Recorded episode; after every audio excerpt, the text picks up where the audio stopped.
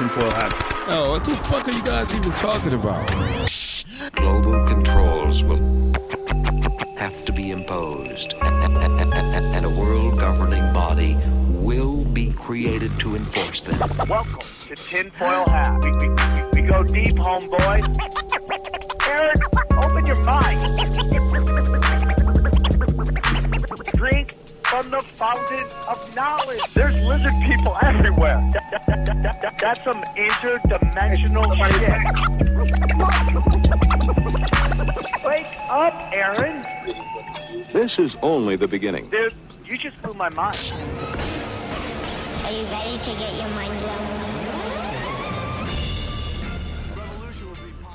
And welcome to Tinfoil Hat. You know who I am. You know what I'm here to do. I'm here to Rock. Yes, join me as always, my man, the myth, the legend, the one only Xavier Guerrero. What's up? Dude, he is dealing with coronavirus in English as a second language. Must not be easy, dude. and joining me always on the one and twos, my good friend Johnny Woodard. Hey Sam. Johnny, how was uh how was North Carolina? Uh, exactly like it was uh, when I was five, so it's exactly the same. 1985 was a yeah. great year, right? Yeah. A great year, Yeah, I'm dude. not- I hope I'm you not enjoyed that it. old, but yeah. Uh, Johnny, uh, what's your what's your At Johnny Woodard on Twitter, J O H N N Y W O O D A R D. Johnny A Woodard on Instagram.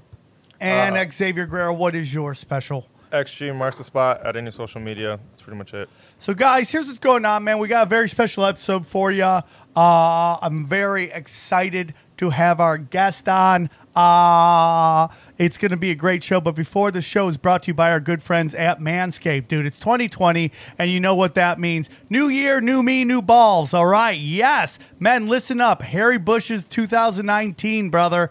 Ladies don't like it. Don't get me wrong. I go lady who's got a nice afro down there. I don't mind it, but the other way around is not good. You gotta clean up your junk, everybody. Okay, do it for the ladies, and Manscapes makes it easy with their new grooming products. Okay, you know me, dude. I'm Armenian. I got a whole forest down there. I gotta go down there and I gotta go to work. I used to nick myself, cut myself, bleed out. I'd had I, I- I'd write wills every time I was about to shave because I thought I might die. Okay, but not anymore. Thanks to our good friends at Manscaped. Manscaped has redesigned the electric trimmer. The Lawnmower 2.0 has uh, skin guard technology so the trimmer won't nick or snag your nuts. Manscaped accidents are a thing of the past. And do not use the trimmer on your face. I wouldn't hate you if you did. You shouldn't. Please use it on your balls, okay? That's just dirty. But again, again, my man area is probably the cleanest area on my body. Manscaped has a crop preserver, anti chafing ball deodorant, and moisturizer. You already put deodorant on your armpits. Why not put deodorant on the smelliest part of your body? That's right. So get 20% off plus free shipping. Use the promo code TINFOILHAT at manscaped.com. Get it rocking. That's how it's good. That's I, I have a feeling there was another read on that, but that's fine. Who knows, dude? Who knows? Guys, this is a very important show. Uh, this is a very, very important show. Uh, as you know, we're in the middle of the corona epidemic or whatever we're calling it right now, right? Yep. I don't know what it is. What is it? We don't know.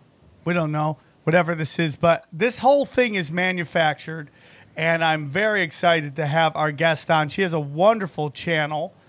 Uh, she has a wonderful channel. It is called Helen of Troy. Uh, Of Helen Destroy. of Destroy, okay? Helen of destroy. Helen of Dis- she's got to be like, why am I not on this guy's show right now? Uh, Helen of Destroy. Please welcome to the show, Helen by whiskey, by whiskey, by. Whiskey. Yes, I got it. By Whiskey. I got close, Close. enough. You're close. hey, you're enough. closer than 99% of humanity. Thank Oh. you, dude. Thank you, Johnny. You're off the show. Go away. Uh, Helen. yeah, I'm sorry you fucked up that name. My my fault. yes, thank you. Uh, Good to be here. Helen, thank you for coming on. Can you tell us a little bit about yourself and a little bit about your YouTube channel? Well, um, I'm a journalist, the, uh, the the extinct species of journalist that actually covers news in a way that actually has some resemblance to what's going on. Um, try to get into the parts that are not being covered by everybody else because generally Uh, unfortunately, American media is kind of uh, a dead industry. So if you're an American journalist and you want to communicate the truth to a large audience, you have to go with uh, like Russian media or other just not uh, American mainstream media. So I uh, mostly write for RT. I publish also with Global Research, uh, Progressive Radio Network. Basically, anybody who I, I don't uh, do the whole partisan thing. I'm kind of more about who has the truth and who wants to communicate the truth to the largest possible number of people. I think it's our job as journalists to wake up uh, humanity to what's being done in their name, especially Americans, because we've got all the bombs and uh, we are being used as the excuse. So yeah, uh, my channel, Helen of Destroy. I also work with a uh, investigative journalist named Vox, who is a very long history, not to be confused with Vox.com. He was around before that, and he will be around long after they've dried up and blown away. But uh, he was one of the one of the originals as far as this whole like exposing the uh, ruling power structure goes, and uh, we're just working together to try to pull up the curtain on these uh, people, and I use that term loosely. So glad to be I here. I like where we're going. First of all, I want to talk to you about RT News. I like RT News. You know, uh, during the whole, uh, you know, uh, Hillary Clinton kneecapping Bernie Sanders, that kind of got everybody really into like geopolitics, political corruption, which is crazy. It took that to make that happen. And RT News was a big part of that. Lee Camp was really breaking down how all the, you know, the exit polls didn't match uh, what the results were. And, uh, you know, the federal election committee was talking about how, like, if it's off by more than two or 3%, it's election fraud. And we were seeing it up to like 12, 13, 14%, and how there was this real pushback because it was RT News and it was Russian tonight, and people were going nuts. And, you know, I heard people calling Lee like a traitor, and I go, but, but let's talk about the information. Is the information real? Is the information correct? And when I watch it, it is. So what's going on here? Why are you more? about- yeah, go on. Sorry. No, sorry, sorry. It's all about shooting the messenger. I mean, that's what they do when they can't actually address the points that you're trying to make. They uh, just accuse you of being some sort of foreign agent or otherwise just they, they attack you because they can't attack what you're saying. And as long as they can't attack what you're saying, then that generally means that you're, if not right, then on the right track. They don't want to give any more exposure to the content of your speech, so they'll attack you as being affiliated with uh, the evil ones, whoever those ones might happen to be. Lee Camp is great. Uh, really, I admire his work. He he manages to package it in a nice like a digestible way that when once we have too much heavy stuff about corruption and evil people doing evil things, eventually people just shut it off after a while because it's just like I mean it's insanely depressing. So if you can't laugh about it, then you're going to cry or you're going to scream or you're going to explode. And so uh, he he makes it at least funny, and uh, more people I think should be working along those lines. But yeah. I, I find it uh, just another example about how this country has Stockholm syndrome. And, you know, that they would rather hear uh, jaded propaganda than hear the truth because based on some sort of, um, uh, oh, it's Russian money or the Russians are trying to, you know, basically uh, make this country crash and burn. But I'm like, what if the information's real? Shouldn't you be more upset about the information than who's getting you the information. And a great example of that was, you know, the whole emails, how people were m- more consumed with did the Russians hack Hillary's emails than what was actually in the emails. It's like Xavier is dating a girl, and I go up to her, hey man, I have this picture of your girl cheating on you, and you get mad at me going, how'd you get that picture instead of what's in the picture? Yeah. Fuck her. Yeah, right. Yep, that's that's uh, that's this shows how, how much of a cult it is. I, I consider RussiaGate to be a cult. This whole idea of uh, Russians controlling every uh, aspect of the 2016 election, because in cults you see uh, they're called thought stopping techniques. If you don't want your cult member, your new initiate that you're trying to get in deeper into the cult, you tell them if they encounter information that uh, contradicts what they're learning now, what the, the cult doctrine that they're learning, they need to meditate or they need to repeat a mantra or they need to do this 60 jumping jacks, whatever the, the thought stopping technique may be.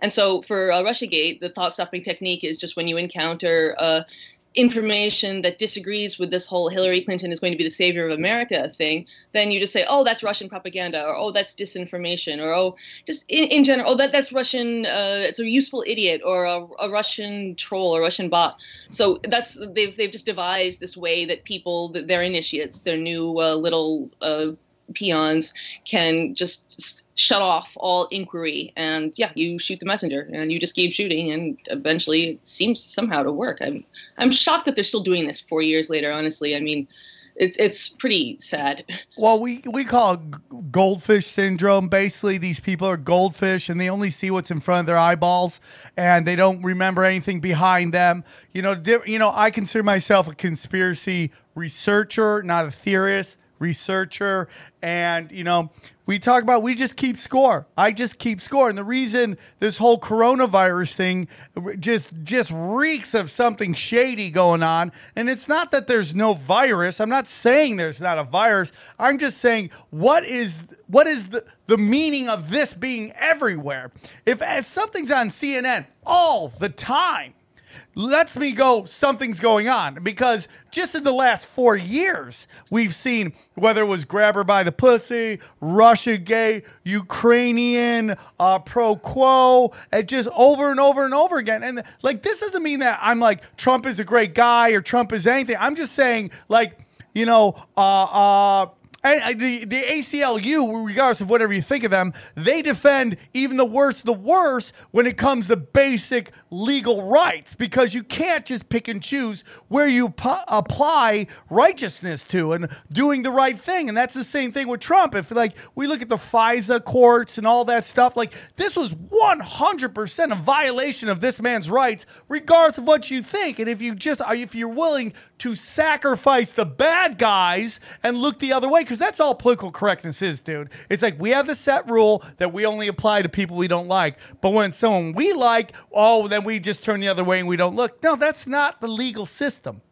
And now that it's on CNN 24 7, more than ever, I think something else is going on. What is your thoughts on the whole coronavirus before we get into uh, Event 201? What is your whole thought about the mass hysteria involved, the shutting down of everything? Not saying it's not a virus, not saying it's not doing a job on old people, which is horrible because we all have elderly people we love. But what's your whole thought about this 2020 coronavirus hysteria going on? Well, so far it seems to be unfolding along the lines of there was the Rockefeller Foundation put out a simulation in uh, 2012, I think it was, or 2010, uh, uh, around back there, uh, that basically laid out this whole, they called it lockstep. I believe it was 2012, but, um, oh no, 2010, sorry, uh, lockstep. And it was basically along the lines of this you have a pandemic that shows up, uh, starts, they had it starting in. I don't remember where they had it started, but they had it starting in uh, somewhere uh, overseas, and eventually China became the the exemplar that you were to follow their example. So uh, their their whole authoritarian approach was looked up to by all the other countries around the world, and then the U.S. and other uh, supposedly democratic countries started clamoring for uh, authoritarian steps as were taken in China, and eventually everybody ended up embracing these things. And over, time uh, the governments were able to seize power and take powers that they might not otherwise have been able to take and because people were terrified because of this uh, virus that was just killing people. And the thing with coronavirus is I, I very much think that there is a virus here. I'm not denying that but it seems like this is being used to get a laundry list of all of the police state uh, to-do list that people uh, the whole never let a good crisis go to waste thing is very much in play here. Uh, this has been people have had these lists of things that they want to do sitting around for many many years, and they're taking this opportunity to just grab them. And uh, this they write these simulations for a reason. They want to be prepared. It's not so they can be prepared with the emergency responses, as we're seeing. They're largely uh, bungling the emergency response. If you look at how the CDC has reacted with first they wouldn't take the WHO's test and then they oh they rolled out their own test but it didn't work and it was missing all these key component parts. When when you consider that they ran Event 201 back in October uh, and they were shown to be woefully underprepared, you would think oh this is preparedness exercise they're going to go and uh, prepare now. Well no then nobody did any preparing clearly between the, then and now. That's not what they were preparing for. They were preparing for the other things that they wanted to get. So this is all about seizing power, getting people to clamor for a police state crackdown, and uh, then the police state crackdown comes. And then once you have these emergency powers, have you ever seen the U.S. government give up emergency powers that it has taken? In I mean, No. the- ev- everything that we uh, have to suffer through for the Patriot Act, we still have. None of that's going away. And so. i- Any, everybody who's clamoring to shut down NYC or lock down LA or all the other cute little hashtags that they have, uh, be careful what you wish for because um, once these things happen, they don't unhappen. No, for sure. And it's like, I think it's always amazing how it's the same people always tweeting the same thing. And it's like these blue check mark idiots. Like nobody watches CNN anymore, but yet for somehow their message gets out all the time. And it's on Twitter and it's blue check dummies who are just putting out these things. And now it's like all these rich people being like, stay home. And it's like, it's always the same people, man. They don't question anything. But if they don't sit there and start looking at the history of like authoritarian oppression of government, like they have to really understand that like a lot of these people tweeting this are uh, female, uh, gay, minority, right? And if you take a look at like in these countries where these these uh, these very oppressive steps have taken, those are the first groups that are truly affected by this, that truly get marginalized by this. But they're so quick to adapt this because it's almost like a herd mentality. They see one person do it, then all of a sudden there's this like it's it, and I see it in comedy all the time. They cannot conform quick enough. There's a race to conform. They always want to act like comedians are outlaws, but in reality, they're just they're all conforming so quickly. And the same thing with this. I had a friend of mine who I love with all my heart. We were just watching her. She's doing a crying video on Twitter, and I love her. I love her. And everyone's just going, What are you doing? And she's like, Well, you don't have to agree with me, but you don't have to shame me. It's like, why are you putting out the video, man? Why are you doing why are you telling why are you telling people to do the one thing that isn't right for them? And that is shut down the economy. Because that's what that's what's being like at first like oh there's a virus and it's not doing uh we got oh it's a virus it could kill everyone's everyone's like oh that sucks but I'm still gonna live my life and now they since you won't listen to them they're forcing you to stay home and self quarantine and all that stuff and now we see you know one state's stopping gun sales like nobody's saying anything about that that's not good, man. It's like in these moments we have to pay more attention to our rights because, like Helen said, once you give these up, there's no getting them back at all. Well, Florida just passed Yeah, that and 21 over law I told you about. Yeah. Okay. Now in Florida, you got to be 21. I mean, you could you could you could go to war at 18, but you can't buy a gun. I mean, it's it, absurd. It is That- absurd. yeah, so it makes me. And so it angry. happened when? During this panic. Yeah. So no one noticed. I didn't even notice it. Just someone sent it to me and they're like, dude, they're going after our rights. And I was like, didn't get no no traction on. It's on like the it's almost to, and I'd love to hear your thoughts on it. Uh, is it almost like they're trying to tank this economy? Like, you know, you heard Bill Maher, they see like the super duper Hollywood liberal talk about how he wants the economy to tank and how great it would be so they could get rid of Trump. Again, I'm not a Trump guy. I'm, I mean, like, the, uh, if Trump does something I like, I say I like it. If Trump does something I find crazy, I call it out, like his Zionist problem. Okay, but I call it out. But it seems like Bill Maher and a lot of these people were really hoping for a tanking of the economy, and it looks like they're forcing it on us on us. What are your thoughts, Helen? Well, the thing with the economy is that it's been inflated so like excessively since 2008. It's been an entirely fake. There's there's no substance to this bubble. Yes, it's a recovery, and obviously we needed an economic recovery after 2008. But our economy is largely based on smoke and mirrors, and based on a bunch of guys in a smoke-filled room just agreeing that oh, this is going to be valuable and this is going to be not valuable. And there's no, we don't make anything. So I mean, we make bombs, I guess, and that's about it. And we had a tech industry for a while but then that's mostly been shipped over to Israel since then. So it's like we don't really make anything to have this value to be based on. And so the, the economic growth, especially uh, since Trump got into office, he's been linking his value to the stock market since 2016.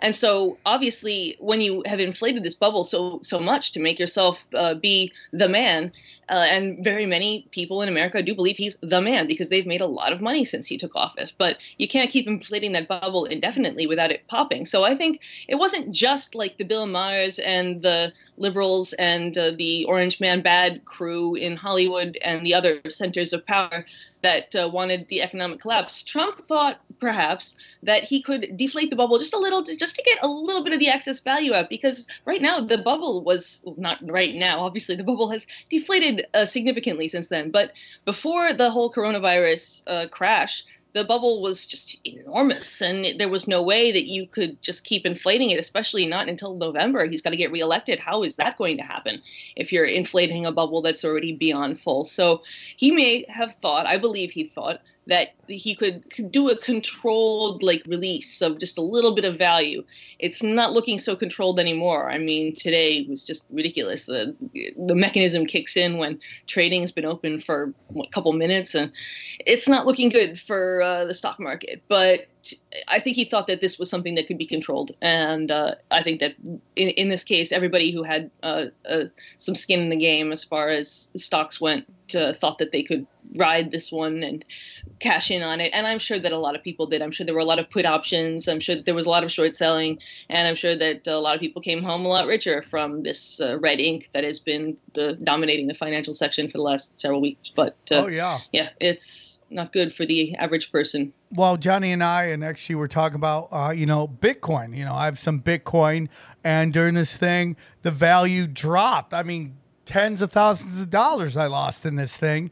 And because everybody's selling off, which is like a big thing. So now Bitcoin's worth, you know, uh, uh, you know, a month or two goes ten ten thousand dollars of Bitcoin. Now it's down to forty five or four thousand dollars. Forty eight. So now you could buy two Bitcoin for the price one Bitcoin, and that's what people are doing. They're going, you know, Johnny was talking about that's famous play by Rothschilds. They, you know, the British beat the French in the war, but they went back and told everybody that the British lost the war, and everybody sold their government bonds, and the Rothschilds came in and bought everybody and effectively controlled the uh, money of England, the you know the basically the monetary unit of England. Um, I want to get into Bill Gates. We saw Bill Gates step down during this whole coronavirus. You know, we've seen a bunch of CEOs stepping down. A lot of people think it has to do with some other stuff. I think it's possible that they see that the petrodollar is about to die, uh, whether it's China, Russia, and other countries are getting off the petrodollar. There was a tweet somebody sent me that the basically the agreement for the pe- petrodollar has in fact um, uh, expired, so that might be over. I don't know, but Bill Gates stepping down right now after he was uh, from uh, both uh, Microsoft and the other company it was associated with uh, that owns the, the patent on the virus, I believe. Um, it's kind of interesting. What's your whole thoughts on Bill Gates stepping down right now? well, he's stepping down to get more involved in philanthropy. So, I mean, that right there should send people running for their bomb shelters. Like this guy's idea of philanthropy, he's openly said that like his so- idea of solution of there being too many people on this earth is he's going to m- more vaccines. We need more vaccines. That's solution to population control. How does th- that? I mean, he said the quiet part out loud, basically, but um, the the idea of Bill Gates getting more involved in philanthropy when his philanthropy has caused lots of sterilization, lots of like polio deaths, lots of suffering. Like he's one of these guys who philanthropy uh, equals yes, loving humanity, uh, loving his tiny section of humanity, and uh, inflicting massive suffering on everybody else. I think he's just getting his hands deeper into this whole uh, vaccination as uh, sort of a conduit for. I, am sure you have heard of the ID 2020 program and what's going on in Bangladesh right now. They're putting out just uh, press releases about how they're injecting these vaccines that have these uh, little markers that can be read remotely that have just one number on them and they can be uh, read into a central database and it's uh, your your own biometric ID that you control. No, you don't have control over it. It's just been injected into you, and chances are they don't go around to these people in Bangladesh and inform them painstakingly of what it means to have this little thing inserted with you. It's not even a proper chip. It's just a little tiny thing, but it's uh, it's scary enough. And uh, if they're admitting that they're doing this, then the question is, what else are they doing? And uh, Bill Gates is deeply involved in all of this. Gavi is his little baby there, and uh, we should be paying very close attention to what he does next. And let's not s- stop with the fact that he has a tons of connections to uh, Jeffrey Epstein. I mean, he was BFFs with Epstein. Met with Epstein after he was uh, basically uh, agreed to uh, pedophilia charges, and you know had to do that whole uh, legal system. He's still mad after him after he's found guilty or not. He uh, what's it called, Johnny? He he agreed to he. Oh, man, what's it called when you like don't Pled go to to a lesser charge. yeah, what's it called when you Plea A bargain? plea bargain. he plea bargains, excuse me, to uh yeah, uh, a different charge, and he still was meeting with him after that. I, the rumor was he met with him when he was in jail the second time around. Uh, you know, it's like this guy's connected to some very dark art stuff. Yet he's still going around giving us lectures. We're still in, interviewing him, and now we find out he's part of a company that owns a patent on the on this virus. And why is that important? Well, because if you own a patent on a virus, you also get paid if somebody finds a vaccine for it. So every time they use a vaccine, you get a percentage of whatever's paid for that vaccine. So not only do you have get paid on the virus, but you get paid on the vaccine of it uh, of that as well. And I think maybe the press has gotten so much, and that the public uh, uh, feelings on Bill Gates got so much that they want him to step down from from uh, uh, Microsoft. That's definitely possible. But the one thing that really blows me away, and a lot of people hit me up and um, about doing a, uh, an episode on, and they sent me your video, so I was very excited that you were uh, available to do it. Helen is uh, Event Twenty One. Excuse me, Event Two Hundred One. What is Event Two Hundred One? Event 201 was a simulation that was run in October. Um, basically, the lead players were uh, Johns Hopkins University and the World Economic Forum, Davos, which is, of course, where all the elites get together to play and uh, decide what the next uh, economic uh, situation is going to be for the coming year. And they make their various plans to control humanity and manipulate humanity. But basically, it was a tabletop uh, sort of simulation of a pandemic where the situation unfolds very uh, disturbingly closely to what we're seeing now with this uh, COVID nineteen thing, and it was a it was disease. It, came from geese in this version, but it also it killed a similar percentage of people, slightly more in this simulation. But you know, it could always mutate and get worse. It did in Iran and Italy. So um, I mean, we're we're looking at a very very close to what we saw in uh, in the beginnings of this real life virus in this event 201, and uh, it had uh, featured members of uh, the leading companies in aviation. Lufthansa was there. Uh, Marriott hotels were there. Um, uh, Chinese Centers for Disease Control was there.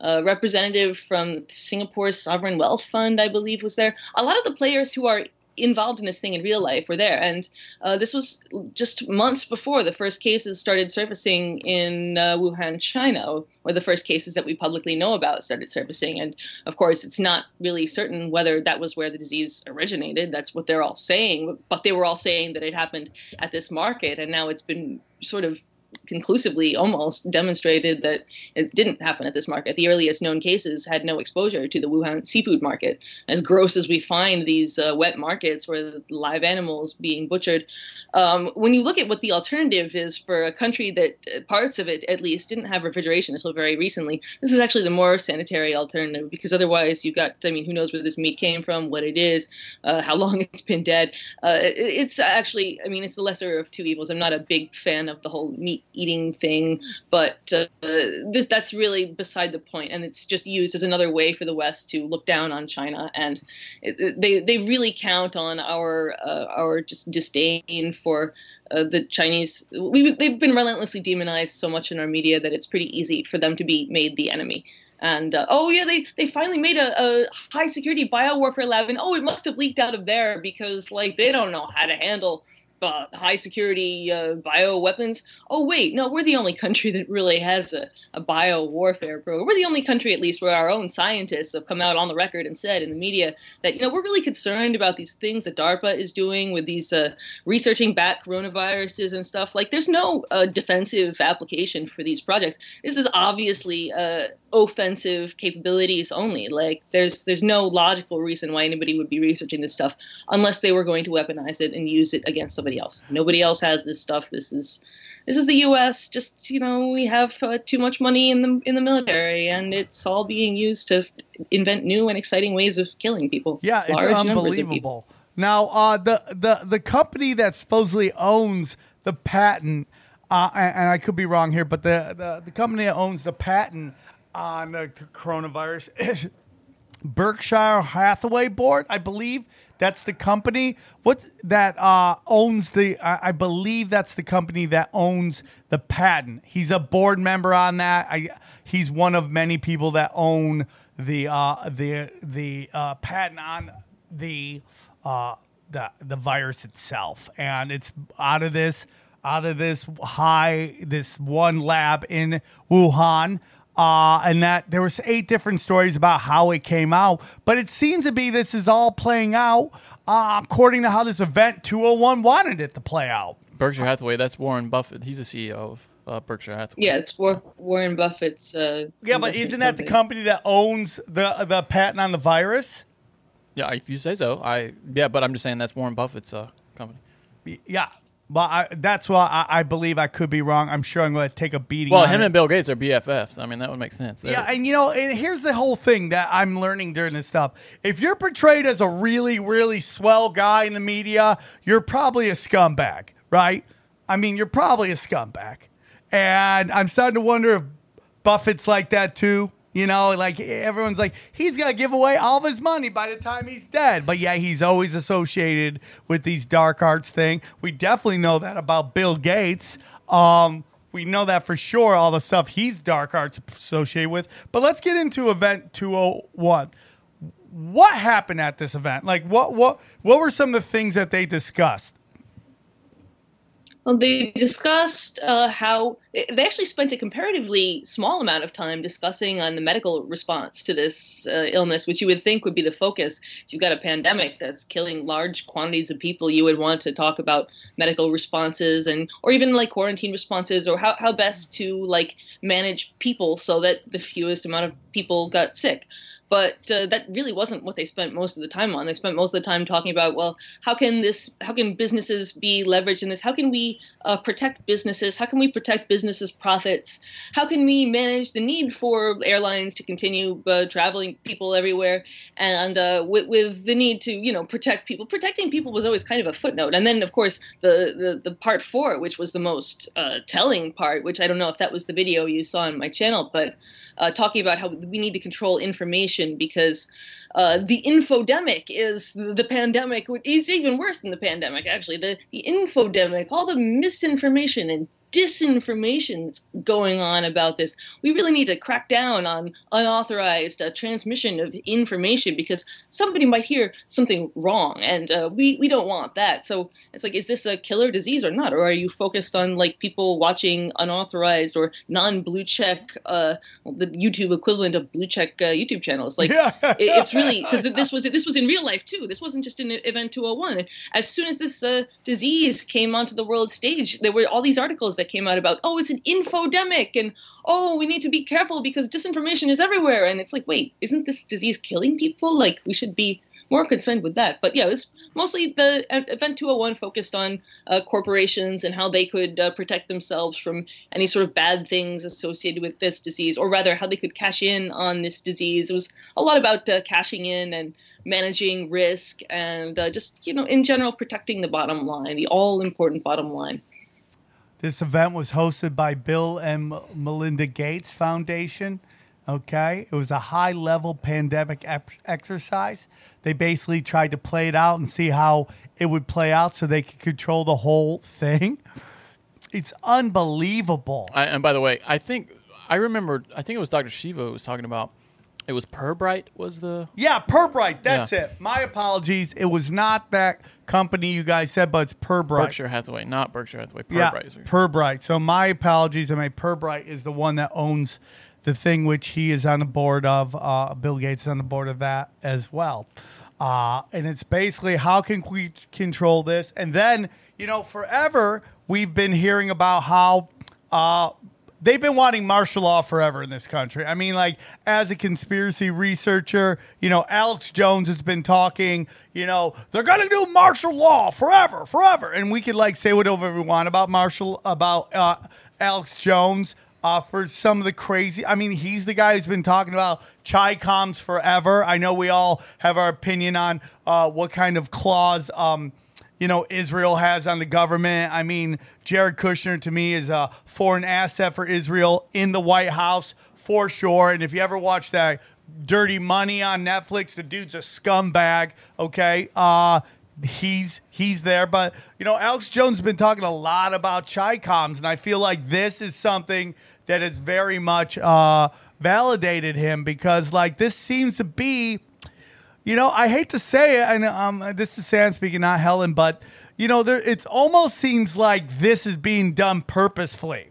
That this, you know, they have this event, Event 201, where all these people talk about what if there just happens to be a pandemic uh, or epidemic, just maybe, and let's just say the coronavirus is it. Let's just let's just spitball here, and uh, this is going to happen. This is how we're going to control this, and then wow, suddenly it just happens to play out like that, and how we can control Yeah, the. but this is the this is the, the Chinese. I mean, I have to interject here because the talking about the Chicoms and Alex Jones has always been pointing in the wrong direction. His whole thing is misdirecting. I mean, he, he is at least getting people to do some research for themselves, I suppose, maybe. But no, actually, they just listen to him and say, "Oh, the Chicoms are the evil ones." No, the Chinese here were the uh, the target. This was a U.S. bioweapon, probably with some Israeli help. I mean, Israel's fingerprints are all over this for sure. But uh, no, the Chicoms, no, the Chicoms is So- a so- distraction. but the Like, only that's reason I say uh, that- hold on. really relevant here. Helen, the only reason I say that, and you can, uh, and listen, man, I have no problems with being wrong. I have no problems with information being presented and Sam going, you know what? And yes, I did refer to myself in third person. uh, uh, and I'm like, okay, I was wrong on that. The only reason I think that there is some situation where the Chinese government this has kind of helped the Chinese government is we've seen protests in Hong Kong go away. We've seen a lockdown. Uh, this is we have a trade war with China going on right now, and this has allowed them to completely stop production, and that has fucking basically grinded Wall Street down to a halt because no one's pr- no one's producing anything. So I mean, there is no Hong Kong protest right now. Well, right. no one in China is no one, no one in China is producing anything either. I mean, China's economy I'm is. Uh, not doing well right now. And the Hong Kong protests were kind of like a U.S. sponsored event anyway, so it's like I, I don't know. I, there were there were legitimate protesters in Hong Kong. Don't get me wrong, but uh, the the general uh, impetus of that protest, the the protests just got what they wanted. They got the extradition bill uh, retracted. They got uh, they got a bunch of uh, their original requests, and then the original protesters, I think, went home because they mission accomplished. And so the, the only ones that were left by the time the plague came along were the uh, U.S. sponsored State Department backed ones. I mean, Joshua Wong is pictured with uh, Julie Eadeh from the State Yeah, Department, yeah, yeah, yeah, and with all these other like U.S. regime change assets, like. Um, the white helmets guy, and there was another one that he was pictured with. And my mind is uh, not not working too well. It must be the coronavirus, but um, he's pictured with these like all of these really shady characters. And uh, I'm sorry that there was nothing authentic about this person. This is a U.S. Uh, grown in a vat somewhere in Langley, Virginia, uh, placed carefully to uh, lead the Hong Kongers in their uprising. They're they're waving around British flags and singing colonial anthems like this is not this is not an organic thing that Hong Couldn't Kong agree residents more. want. Oh, Couldn't agree we want more. to be a British colony again. Yeah, that, that was Right. really great. Right, right. But, but, but it was, it was the Chinese, regardless of whether it was, and this is just a discussion. This isn't like, you know, this is just discussion. uh, it was a problem for the Chinese government. They did want that to spread. They they were we saw through videos they were cracking down pretty hard on the Chinese uh, protesters. I mean, they were. Hong Kong wasn't happy with the kind of the slow, slow, slow uh, um, taking away of their freedoms over time to bring kind of Hong Kong into the rest of mainland China. Uh, and that's what the pro- now uh, 100% I believe that the CIA was behind it, just like I believe most of the protests around the world involve in some way uh, the CIA trying to cause up uh, uproar and unrest and to destabilize areas. Not all protests, but a lot of protests. You know, I mean, especially in like Venezuela. You know, a lot of those people were protesters a lot of the people trying to kick out the uh, president out of there, uh, you know, CIA back 100%. But it was a thorn in the Chinese government, uh, uh, into their whole trying to control uh, the population. I mean, you're talking about a giant population, too. We're talking like 1.5 billion people, right? And you know they're using that. Like she says, don't let a crisis go to waste. You know they're using that on their people, on those protesters that weren't stopping protesting. Yeah. Anybody I mean, with like- a crazy blog is going to be taken out. China is like trying to control 1.5 billion people. You don't want anybody getting the herd upset. So that's all I'm trying to say. I, I you know, there is something this. Yeah, Tr- it's just the the, the, the, the, the, thing with the, with the with the protesters in Hong Kong is that yes, there were the ones that were organically doing it, and then there were the ones that were not. And like I said, the, these uh, the the they had, the legitimate ones had had gone home. And the as far as the Chinese uh, cracking down, the protesters were beating the crap out of uh, Chinese people. It was not uh, the the Hong Kong police were actually extremely restrained. If you look at what the Hong Kong police were doing uh, to the protesters, and you look at what American police regularly do to protesters, Couldn't I'm agree sorry, more. there's no contest. Who's the police state here? That this is American police will shoot you for the stuff that Hong Kong protesters were getting away with. So this whole idea that the Chinese were being oh mean and evil and oh they they they needed this plague to come along to stop them because international opinion was against them. No, uh, U.S. opinion was against them. Yes, because the U.S. was sponsoring this whole thing. But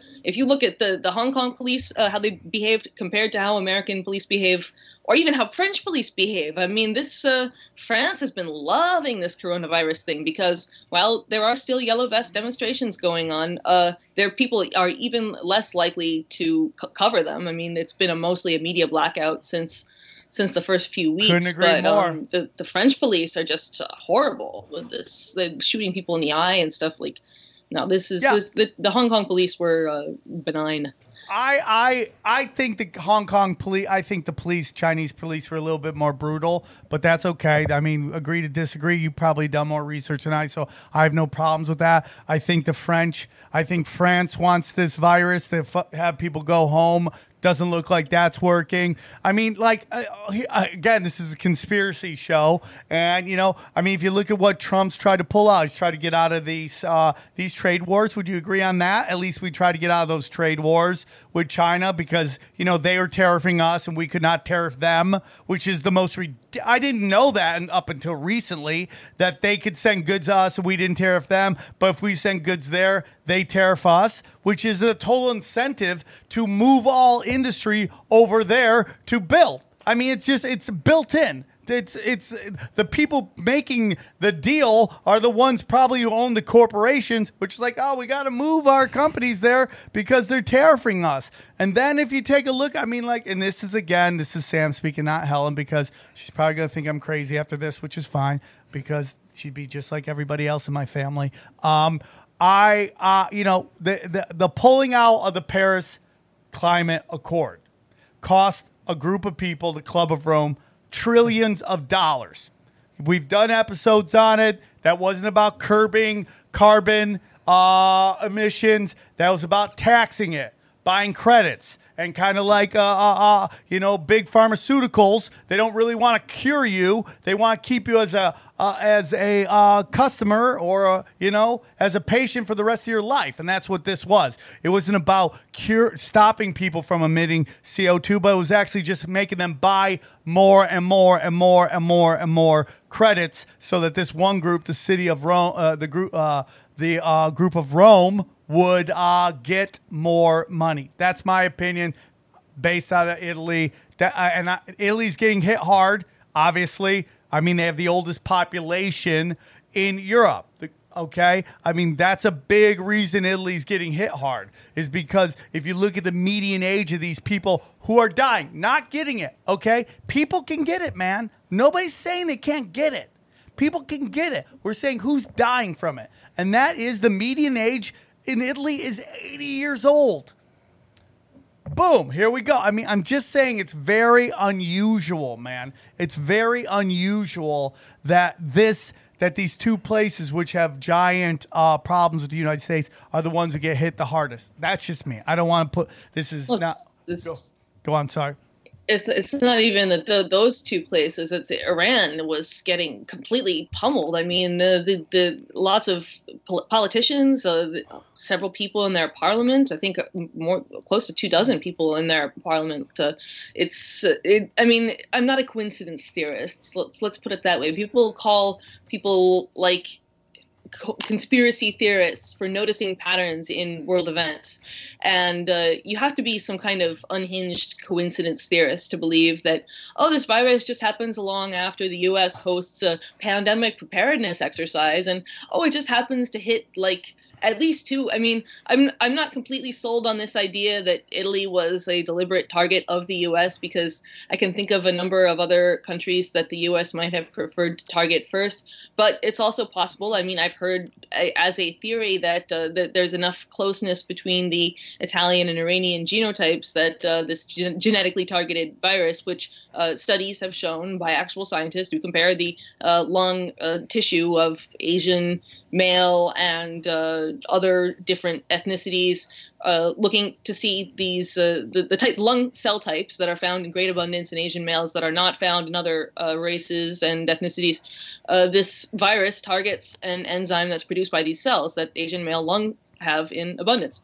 And so I'm sure that if you examine the genotype of an Iranian and or an Italian, you will find some sort of matchup between that and uh, the virus itself. Now there are two strains of virus that they're discovering. Uh, the one is a lot more virulent than the other, and that's why we're seeing such high death rates in Iran and in Italy. I think that they they both seem to have this. Uh, extremely virulent type. And as for the Club of Rome and the whole climate change thing, yes, the uh, the carbon exchange thing and cap and trade and uh, all of these the carbon offsets thing. I mean, this is entirely this is weaponizing the concept of climate change in order to salvage a collapsing world economy. They're not interested in saving the planet. They're not interested in uh, saving endangered species or stopping the, the icebergs from melting and uh, no, they really couldn't care less. They just want to milk the last few uh, spare dollars out of every nation's economy that they can, and just get get it all. But while there's still anything to be gotten, I mean, I'm I'm not saying that the climate isn't changing. I think it's pretty clear at this point that uh, the Earth is heating up for whatever reason.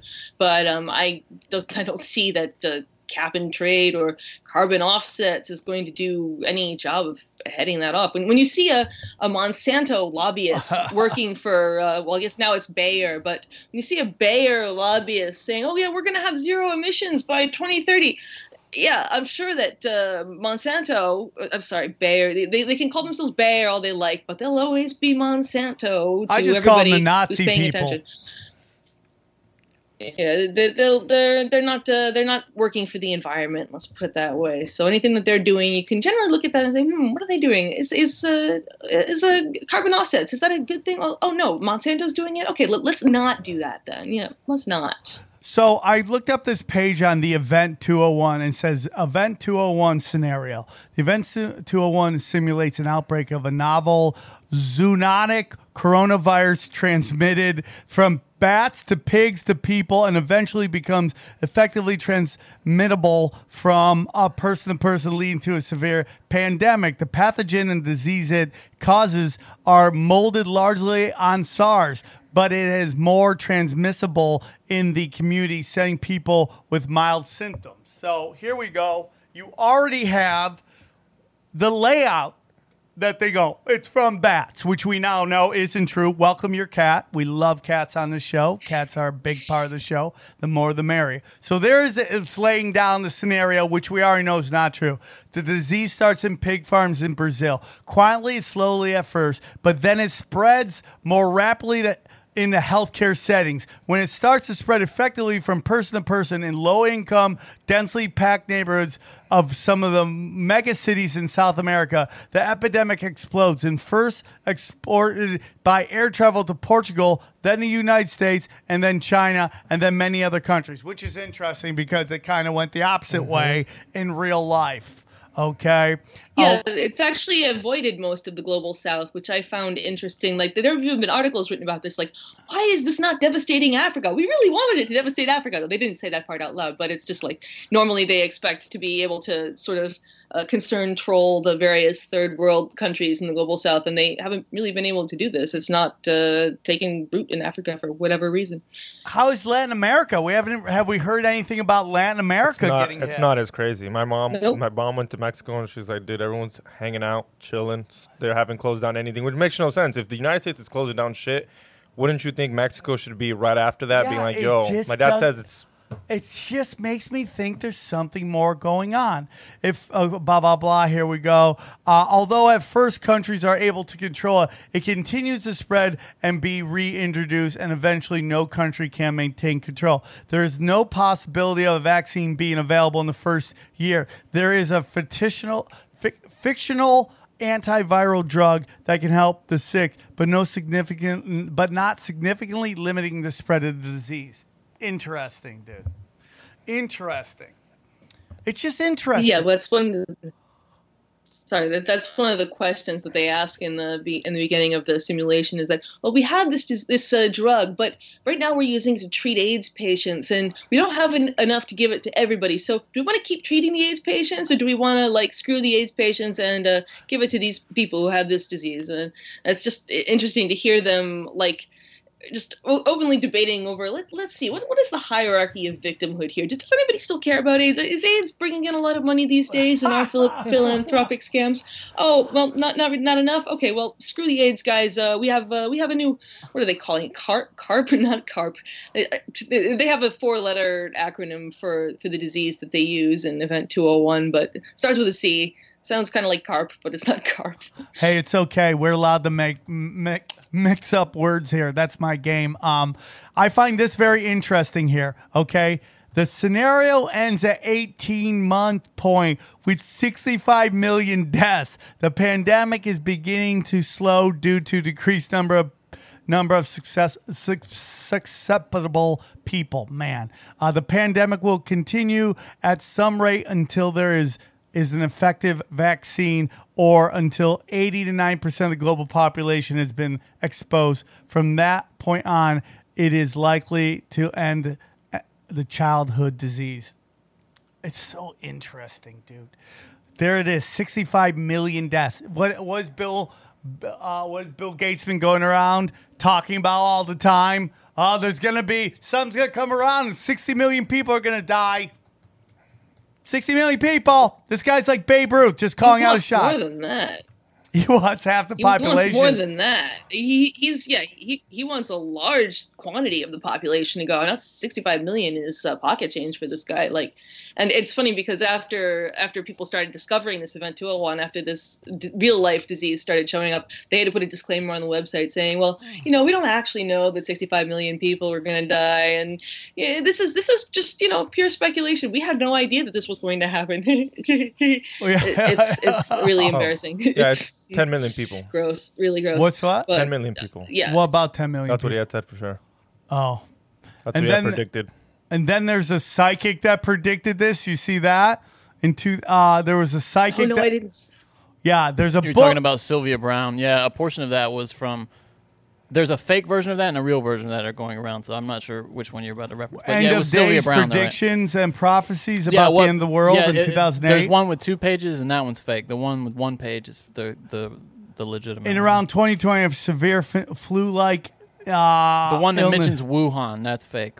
Uh, but Oh yeah, the one that there's a Wuhan. that's that's from another book. That's yeah. the original yeah, one but that some came people up. have been putting those Yeah. together and passing that around as they're both from Sylvia Browne. But yeah, the Sylvia Browne thing is This one. striking. Yeah, yeah I found striking. it. Yeah, it's the one right there. It says in around 2020, right there. yeah, yeah, Sylvia yeah. Brown and, and Yeah. the days. Yeah, end of days. So she's a psychic, and then there was a book that was written. She did say that it will disappear as quickly. as- It will show cer- up yeah. and then disappear, then come back later. Well, because they said that the that the heat would make it go away. Yeah. They're now they're saying that that's bullshit. Yeah, oh, every- dude, everything is BS. I think Trump just kind of was hopeful on um, being hopeful on that one, kind of wishful thinking. What that would go away? Go away. Yeah, because you hear that, like, oh yeah, you know, flu season. Just, Well, isn't there something that Wuhan's Yeah. back to where it is, like back to normal somewhat? People are well, going that's what back the, to work. that's what the government's saying That's uh, what they're in China. yeah. saying. I mean, it's anybody's guess whether that's actually true. I mean, I'm not going to be jump on the whole let's demonize the Chicoms train, but I also think that China has every reason to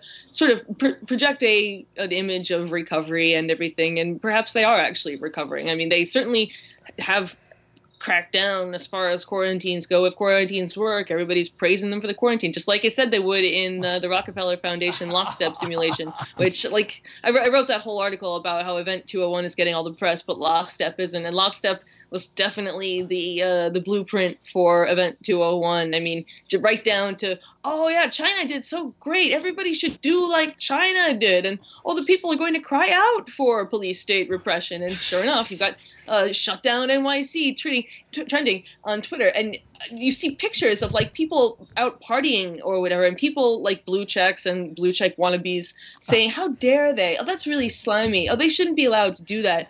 We need a quarantine." And do you realize you're calling for your own imprisonment? Because like that's really gross. Like, don't do that. What do you think as a reporter, and you do some great work? What do you think is going on with the blue checks? Why do the blue checks seem to just always fall in line? Like, is it just like again they just can't conform quick enough? But it's like it's always along the lines. It's always the. It seems like blue checks. It's things like stars upon thars, right? You remember the old Dr. Seuss book where some people had stars. Sneetches. Some sneetches had stars, some sneetches didn't, and this was like kind of a battle between. So you know, you get a blue check. Johnny as a blue check guy. Uh, wha- is there kind of some uh, uh, like uh, like pressure Here's to kind of tell you. follow None whatsoever. No. follow the lead? No, it, you, I, honestly, you want to get down to what it is. It's mo- organi- large media organizations. I got my, mine through McClatchy. They have contacts at Twitter, direct contacts, and and general people in public will never have a contact at Twitter. You can't get in touch. You, there's no way to get anybody on the phone at Twitter. But these media companies, when they hire somebody, they just call Twitter and say, "We just hired somebody." So that's what it is. I mean, you, it's it's groupthink That's at, why- at the the corporate level, basically. Uh, Eddie Bravo talks about how he got his. He says he got it through uh, Tony Ferguson. Since he's his jiu-jitsu guy, Yeah. They asked him, he's like, "Why don't you have a blue check mark?" He's like, "Oh, I don't know." And then next thing you know, Tony's he made some fucking moves, and next thing you know, Bravo has a check mark. He's like, "I didn't even want that shit." Yeah, you have to know someone. Someone has to make a call. Blue checks.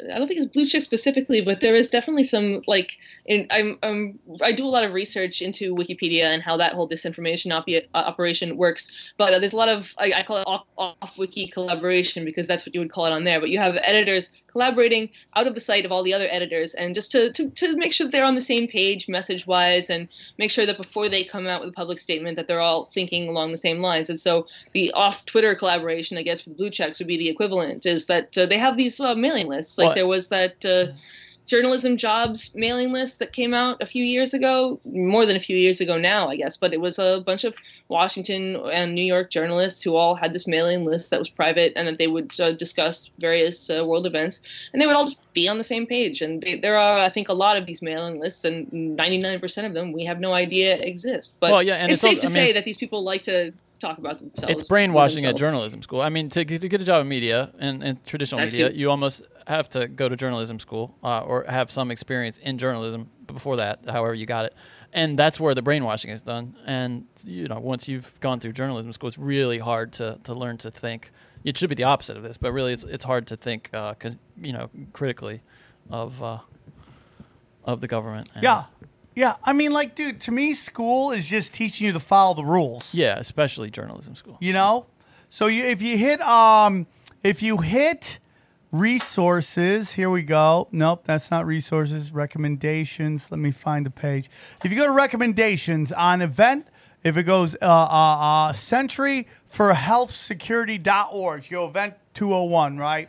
It goes public, private cooperation for pandemics, a call to action, and it lists like the Event 201 pandemic exercise conducted October 18, 2019, vividly demonstrates a number of important gaps in the pandemic p- prepar- preparation, as well as elements of the solution between the public and private sectors that will be needed to fill them. Okay, John Hopkins Center for Health, World Economic Forum, and Bill and Melinda Gates Foundation jointly proposed the following, and that just lists all this stuff, which is basically the government takes over everything, and you beg the government to save you. You do what the government tells you to do. You stay home. You don't do anything. All the corporations basically work with the government, which is fascism. Basically, they call for Yep. fascism right here. The, uh, this event 21 is calling for fascism so that the government basically works hand in hand with corporations, which is fa- that is the definition of fascism right there. And we're already seeing more Yep. there more bailout talk. I mean, did we how how how how many bailouts do we have to give to banks before we learn the lesson that they just pay them out to the CEOs? You Yeah, know, it's I mean, just like you remember when they, we bailed them out last time and they were so angry because they weren't getting their bonuses. Imagine asking for your bonus when you just tanked your business. Yep. That's why they built it into the thing the second time after the 2008 bailout. uh, They were so embarrassed at having to grovel before Congress to get their uh, things, and they couldn't get their bonuses. So they made sure that uh, in the the, the TARP part of the TARP uh, legislation was that next time the bailout would be, uh, if not automatic, then at least would not involve that one crucial step of like having to abase themselves before uh, Congress, because th- that was not something they were used to doing. They're used to just being rewarded for failing and then just going about their business. And so that's that's how they got to. That's how they keep getting propped back up. That's how we had this bubble inflate so quickly. It's. I mean, it, it wasn't just student loans, although student loans had something to do with it. The, the mortgages were replaced by student loans as like the currency of choice to be collateralized and packaged and spindled and folded and mutilated. But that's another story for That's another time. another show And that we're going to have you back on. For and they say it's over till March, right? to the end of March. But they're saying it's uh, Trump just said it's going to go to July, August. How do people going to pay their mortgages? People live How's paycheck to paycheck. pay anything? Yeah, people live paycheck to paycheck. It can only last two hours. It can only last two weeks. After that, people are going to freak out. People well, are like, I need news. to go to uh, work. Mitt Romney has proposed legislation to send every American one thousand dollars in the mail. Do you think Yang's like, dude, don't jack my swag, bro? Yang, Yang must be happy as fuck. He's like, I'm Tulsi, give Tulsi every thousand bucks. Gabbard did that. Tulsi Gabbard did that with the, the she wanted the, the universal basic income for this, not not not for a permanent thing, but she she was the one who proposed it in the House. I'm really surprised and kind of disturbed to hear that Mitt Romney, or, or are you joking? I'm not really exactly no, sure. he It's hard to tell if people did. are joking these days because everything is like such a satire in and of itself. But Uh, number seven on this recommendations. Here it is. Number seven, government and private sector should assign, there you go, fascism, assign a great priority to developing methods to combat misinformation and disinformation prior to the next pandemic, which is what we're seeing right now on YouTube. How do we know this hasn't been a step? You met, what have they been doing? They've been clipping quote unquote conspiracy channels or alt news channels forever. This might be part of that. Here you go. You clip this stuff. You don't make it so you shadow ban everybody. Okay, so then this happens, and what's everybody listening to? CNN, MSNBC, over and over and over again. And I'll throw Fox in on, News on that, but I think their angle seems to be this is just a hoax, you know. And everybody thinks I'm crazy. I never listen, dude. What I've always said is this is a virus, okay? But the the reaction to it doesn't make sense. And I'm gonna stick by it until. And when I'm wrong, I'll do the I'll do the Game of Thrones walk of shame, where some large chick with a bell will just start yelling shame, shame, shame. I'll do it. I'll do it all over Twitter. I don't mind. What were you want to say, Helen?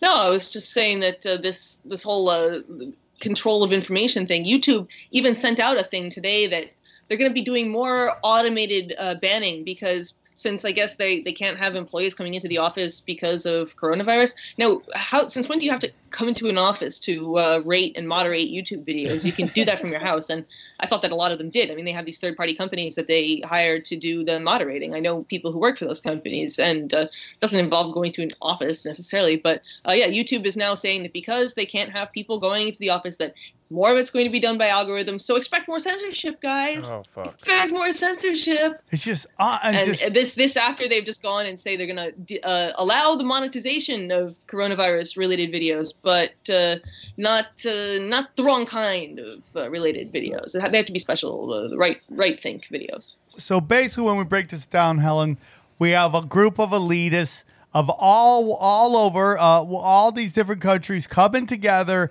sitting down and basically planning out this kind of epidemic of playing out a scenario that just happens to be just happens to be about the virus that we're going through right now. How lucky are they, right? And the scenarios in which it's going to go. And then the guy who funded the event is also on the board of the company that owns the virus that is doing the whole thing. And that all the different scenarios they they played out in this simulation seem to be what they're doing right now. Am I wrong? Well, the one thing that I that I'm not entirely sure on though is whether the patent on the coronavirus, because coronavirus is a term that includes a, a family of viruses. Is he does he own a patent on this specific type of virus, or is it just on a coronavirus? Because there, there are a lot of different kinds of coronaviruses. Uh, That's the one thing that's been floating around that, that I'm not entirely sure about. The rest of it, however, yes, uh, Johnson & Johnson was one of the primary uh, figures in this event 201. Johnson & Johnson is on the front lines of trying to develop a vaccine.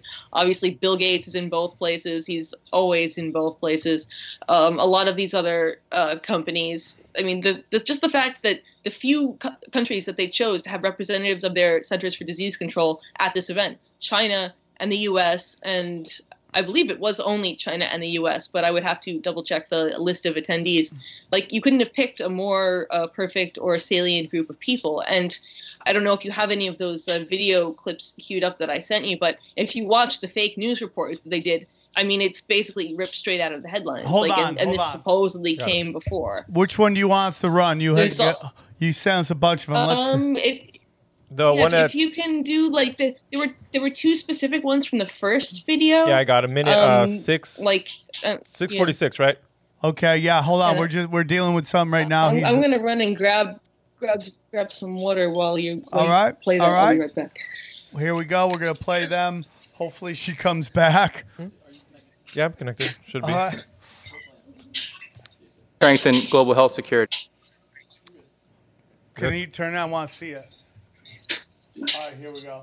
So that's back, though? first- Yeah, yeah, just play it. First, today, there are 200 epidemic events every year, and it hasn't always been this way. The number is increasing, driven by globalization, climate change, urbanization, deforestation, and other trends of our modern world. In other words, we're in a new era of epidemic risk. This, you know, And this, this is. Uh, I want to stop him right there. one of these actually, days- because um, if if we're supposedly in such a great technological advancement and uh, all of these uh, vaccines and other medical uh, marvels are are doing so well for humanity, how are we exactly at greater risk, and how are we in mired in more epidemics than ever before? Like, how does that even make sense? Like, nobody. I, I don't know that that that I, that was the that was the focus. That was why I selected uh, Paul Bet particular clip because it totally goes against everything of, as far as progress and pharmaceuticals being the agent of progress. I mean, I'm sorry. Ever since the the Flexner report switched to what medicine was supposed to be about from uh, being you know the herbal remedies and uh, focusing on using the person's own natural immunity to fight pathogens and stuff to oh yeah let's get these petroleum derivatives and uh, use those in whatever ways that we can find to be profitable it seems like things have they went up for a while and then they went down so Here's I don't know, another thing I find interesting. very interesting is that we we have 200 epidemics every year. I mean, like 200. I mean, like, what are we talking about here? yeah. So we have 200 of these, and why is this one so different than the other ones? Which is everything everybody's been saying. This is no different than anything before. Why is this reaction any different? Because, you know, I mean, like, does this event 201 have to play with it? Is this what they, the one they waited for? And then boom, it happens. In whatever way it happens, we could agree or disagree on how that happens. Now all of a sudden, everything they practice, they're putting in to play. It's just unbelievable to me. Want to watch the Yeah, other video? It's um, and, yeah, the idea that there are two, two hundred and one. Yeah, if, if you if you can, uh, the, the the other one I think was the, the nine- the- there were like two from that first video that uh, Perfect. the, yeah, the, the, ni- the one around nine minutes, something like that. 9:30. That one right there, right? Yeah, I think that was it. And I don't think we've ever been in a situation where we Oh, have had to guy, respond yeah. to so many health emergencies at once. This is a new normal. I don't expect the frequency of these epidemics to reduce, and in fact, vulnerabilities all over the world, developed and developing countries, have increased, not decreased, driven by many, many factors, mainly uh, through human behaviour, economic uh, development, uh, population density, uh, and many others. The scenario you will be presented with this morning could easily become one a shared reality uh, one day. I fully expect uh, that we will be confronted by a fast moving, highly lethal pandemic of a respiratory pathogen. Oh man. Okay. Question is First of Are all- we prepared to globally respond to the next major pandemic event? Are we ready to cooperate and perform across countries this and across sectors? Okay, first of all, never trust anybody with that guy. accent. Anybody with me on that one? Saw his skin, lizard people skin. What? Lizard people skin. He's got that that skin we keep talking about that they all got. Yeah, we know what we're talking about here, but I'm telling you, that guy's accent makes me like, okay, that guy's shady shit right there. Maybe that's non-scientific He's talk. Definitely shady, and I, I don't. It's not the. I don't know if it's the accent or. I mean, you just look at him, and he's like sweating a little bit, and he he looks unwholesome. There's something about him that's fundamentally unwholesome. I mean, he, he looks like a William S. Burroughs character or something like you like you would read about in Naked Lunch. Like he's he's unwholesome. Let's put it that way. And uh, I, that's not the guy I want to be taking my health advice from and Yeah. listening to him talk about how how how all of the things that, by the way, that like these uh, WHO and UN and other international organizations that are supposedly all about the betterment of humanity, all of these programs are pushing us into like increased population density, increased like technological Agenda 21. like, all of these things that are supposedly great. Why are these all causing these diseases now? Like he, he ne- never quite explains that. It's a little weird, but uh, Uh, yeah. yeah, and that's a great point. I don't want health uh health uh, tips from a guy who looks completely unhealthy, right? That's like when you go to the gym and a fat guy wants to train you, right? You're like fat guy trainer. You're like nobody wants fat guy trainer, dude. You want somebody who's kind of in shape, not a dude who's like who who's got to take a moment to stretch because he got to catch his breath, right? Am- Am I nobody's with me on that one? Are there any other videos? Yeah, I got this one right here. The, Okay, let's see. so far about CAPS, the virus, the outbreak, and the resulting chaos. CAPS is a novel coronavirus related to those viruses that caused the frightening SARS epidemic in 2003 and the deadly MERS outbreaks in recent years. Scientists think each infected person in turn infects on average two more people. This disease is proving more transmissible than SARS or MERS and about as contagious as influenza. Essentially, the cumulative number of cases is doubling every week. At this rate, we can expect to see 16 times as many cases in a month unless we find a way to interrupt transmission. The virus appears to be spreading rapidly in densely populated and impoverished neighborhoods in Yeah, this- some megacities in South America. start, right, but- So hold on. This is supposed to be like a fake newscast? Oh Yeah. my god, that's what's going on on TV right now. Hmm Yep. Oh, And uh, yeah, just replace South America with China or whatever the country of choice happens to be. It's like yeah, they, they swap the country out. It's uh, it's the same thing. It's literally the same thing. I think they might have even repurposed some of those graphics. I think I've seen those before. Wow. It's an hour long. No, no, just we the don't first need- segment. No, I'm saying just the first segment's an hour long on like how they were gonna handle every situation of th- of the pandemic. It goes to travel and trade. It goes to financial. It talks. It tells you exactly everything on step by This- step. is a script being played in real life in real time. You know, I, I, I don't know why it's happening. I think there's more to it, but I don't have an answer. I think it's interesting, dude. I think it's interesting, dude. I think there's this is this event tw- 201 is very very much is like a sign of like what they intended to go down and they just worked it out. It was almost like a a a, a, a, punch up session, you know, like writers do on a script. Like, okay, everybody, let's let's punch up the script, and they basically got all the best minds together in this world, and they punched up how they're going to play this out in real time. I was telling Johnny, uh, just wait till a homeless person gets it. In LA, they all hang out together. They all do drugs together. They're all going to But get the question is, why haven't homeless people got it? it. They, sh- they should be the first ones, right? Why is like all these incredibly rich people getting it, and then these none of these homeless? I mean, they were talking about how we have like medieval plagues down there downtown in Holly in in L.A. They probably got the immune. It's just interesting. That'd be fun. Yeah, no, it's because you're you're hearing about it being spread at all of these like CPAC and AIPAC and the, the Brazilian uh, press secretary for Bolsonaro. All of these like uh, VIPs that are supposedly getting it and spreading it to various world leaders. And Jamie Dimon, the CEO of uh, JP Morgan, was even joking, supposedly joking, about how he had a dream that everybody at Davos got it and died. And it's like, okay, so you're joking about that. Yet, like, this was put on in collaboration with Davos. I mean, this was a World Economic Forum sponsored project. Like, ha- having that imprimatur on it, like, that, that brings it to a whole new level of, like, this is the official, like, this is the plan for next year, guys. Uh, let's all get ready. Let's uh, put in our input and decide how exactly we particularly want to profit off of this. But uh, yeah, they, and they, they even like debate. I think it's in the second video where they're talking about the um, the travel stuff.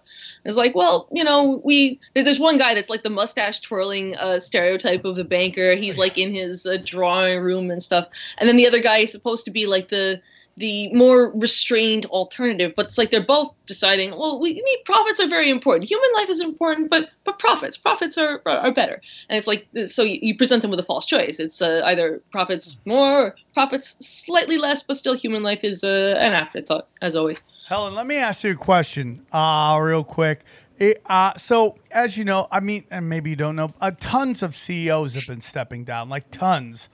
Ton- I mean, like in a huge number in the last two, three years. Like it's like 300, 400 CEOs, and in the re- in, in the recent weeks, we've seen like Disney CEO step down, uh, Bill Gates sit down, and the list goes on and on of these humongous CEOs stepping down from their uh, their companies. Do you know within the within the the conspiracy community there is some thoughts about this Q movement and why they're doing it, but I also think that it is possible that they knew this was coming and that their prof they knew that all these co- companies were going to take giant hits economically and they didn't want that on their record. Do you think that's possible? It's a hell of a lot more likely than Q. Sorry, Q is a kind of a sad little Donald Trump uh, boosting psyop. and, and, oh man, you might no. be in trouble. But um, no, this was uh, the, the petrodollar has been on a downward spiral for quite a while. Ever since, I mean, it used to be whenever somebody dropped the dollar to sell their oil, the U.S. would invade them. But uh, eventually, the U.S. Uh, ran out of the muscle to properly invade anybody. We only beat up on people that are about one one hundredth of our own size. So if somebody one fiftieth of our own size, like say Iran, uh, decides they're going to drop the, the, the, dollar to do some of their oil trades, we can't really properly invade them. So once somebody does it and gets away with it, then more and more people do it and get away with it. And I mean, you see China and I think even Russia is doing some oil trading in uh, denominations other than the dollar. So once that starts happening, the petrodollars days are uh, very much numbered.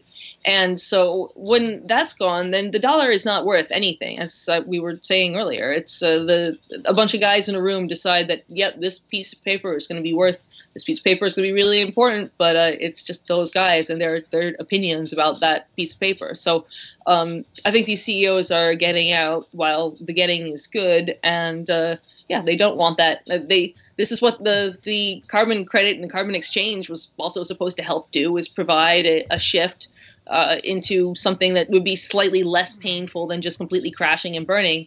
But it's still also the U.S. is going to have to get used to its uh, lack of hegemony pretty quickly, and that's not going to be a comfortable adjustment for whoever is in charge at the time. No, I, I couldn't agree more, dude. I mean, it's coming. It just seems like everybody's trying to kick the can down the line.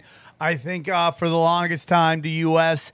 and these neoliberals, these neoconservatives, and the Zionists that are, uh, you know, that have their hands on, uh, you know, the controls of the government, U.S. government, have been running roughshod around the world. And at some point, uh, you know, there's going to be a blowback. And we're seeing the push back against the petrodollar. Uh, people like China, Russia, uh, Iran's trying to get. You're right. They've assassinated a million people, but these other com- countries are too big for them no, to do it. That's, assassinating a million people. That's no, that, that's not what they're doing. They're just trading. I guess to the U.S. that's uh, that's equivalent to assassinating. No, but they've people, but it's actually the- U.S. is assassinating their people. No, that's, no, that's no, no, no. different. That's what I'm saying. hold on, hold on. I think you misinterpreted what I was Okay, saying. sorry. What I was saying is they, I, I, a million people was obviously exaggeration, but you know the assassination of all these leaders, whether it's Muammar Gaddafi, Saddam Hussein, these are all people who are rumored to want to get off of the petrodollar, and when they attempted to do it, they were they were killed. That's that's what I was I trying sorry, to I say. thought, I thought you were saying that the, the people who were that, that like the Iranians were killing the people. No, no, no, no The U.S. no, no, is no, no, no. indeed yes, Yeah. killing Gaddafi's crime was uh, going on the uh, not only dropping the dollar but going on the gold uh, or trying to get all of Africa onto the gold.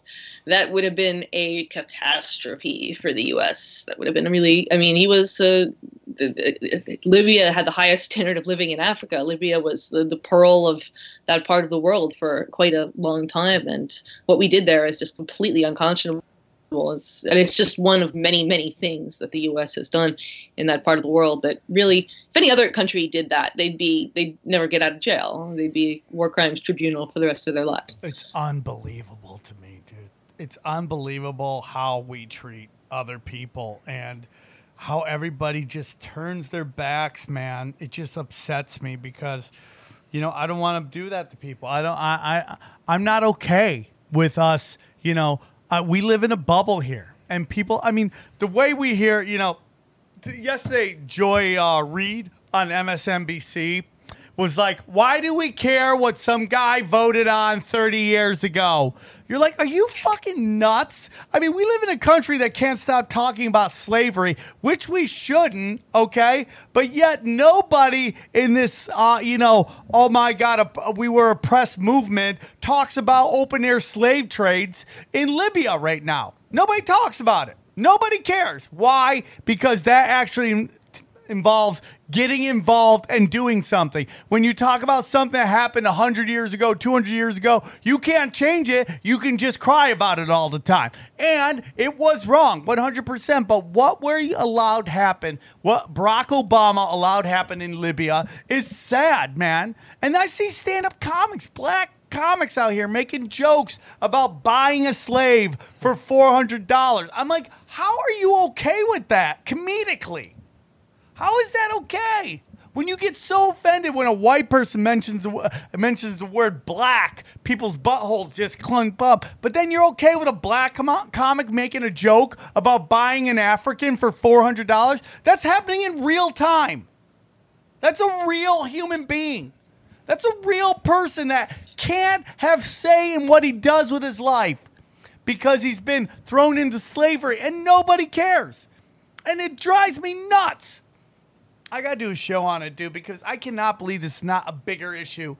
We're supposed to care. We're going in and we're stop. Oh, he's gassing his people. He's gas, which he wasn't. Assad. We always want to go. If a dictator that we has oil or does something we don't like, farts in the wind, we go in there and we carpet bomb his country. But here we have actual people being hurt, thrown in cages, used for slave labor, and nobody cares.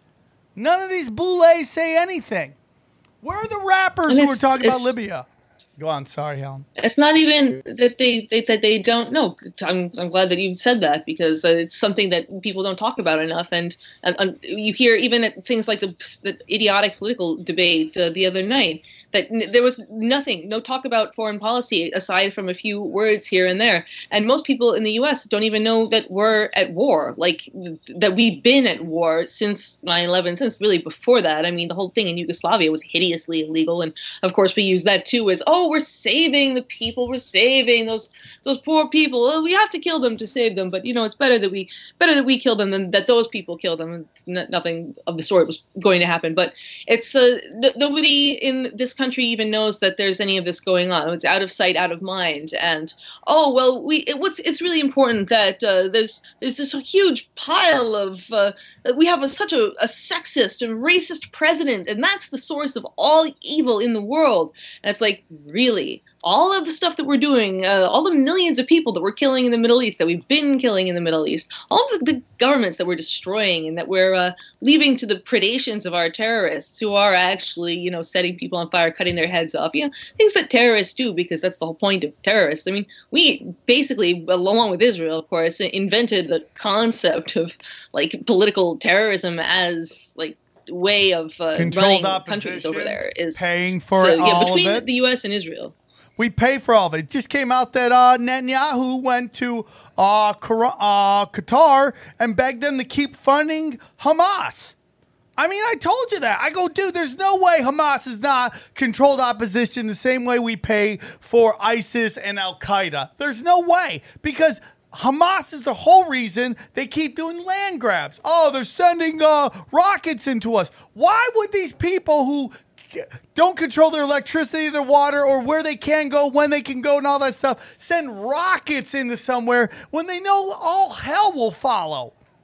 It's because somebody. Especially when they can't control the damn rockets. Like Yeah. the rockets always land in an open field and never hit anybody. It's like, and now they're trying to say that when they when a rocket lands in a U.S. coalition base in Iraq, that oh it was uh, it was the Iranians that did it, even though the Iranians have like real weapons that they can actually aim, and uh, they have no reason to send these stupid like cheesy bottle rockets over there.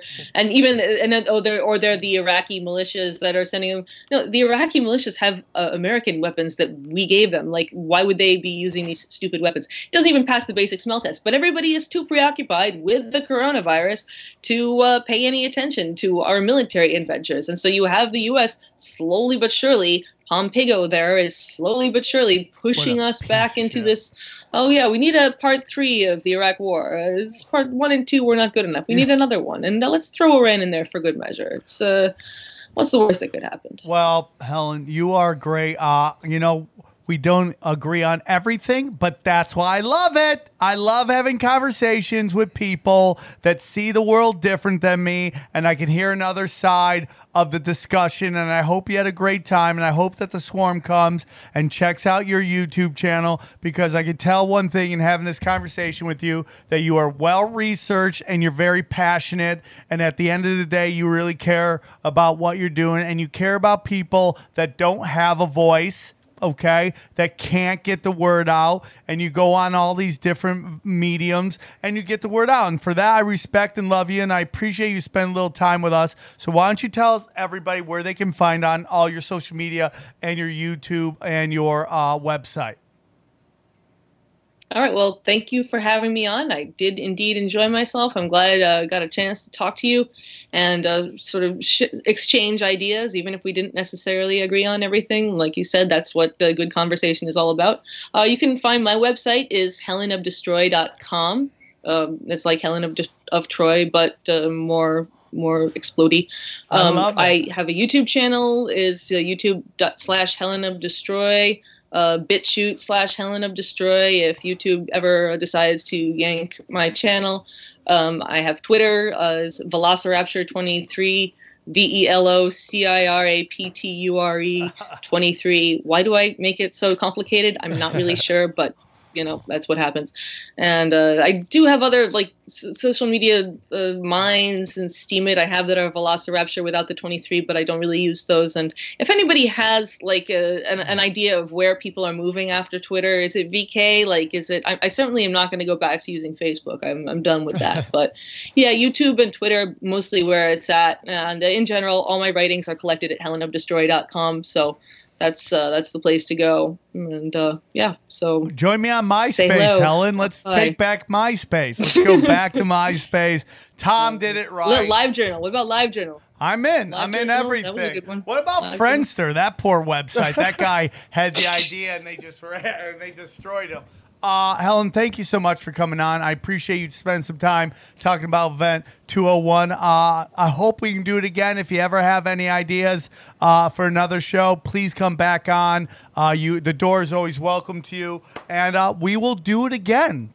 Please. Well, I wanted to wanted to add one one more website uh, because since uh, he's been making a lot of videos on my YouTube channel lately, uh, VoxNews.com, not to be confused with Vox.com. He's uh, he's a good one, and uh, like I said, he's one of the originals, so you should check his stuff out too. How do you pronounce your last name, Helen? I want to say it right. Buyniski. By by Baiski? Helen Baiski. Buyniski. Byninsky. Please give it up. Thank you, Helen Byninsky, for coming on. I appreciate you. You're a G, and uh, hopefully we can do it again soon. Be safe in New York. Take care of yourself, and uh, keep raging, man. Keep raging. Rage into the night. Rage into the night because we need more people like you, and I appreciate your passion, and I will continue to check out your website and your YouTube. Thanks for coming on. I appreciate you. Deep, homeboy. Aaron, open your mind. Drink from the fountain of knowledge. There's lizard people everywhere. That- that- that- that- that- that's some interdimensional shit.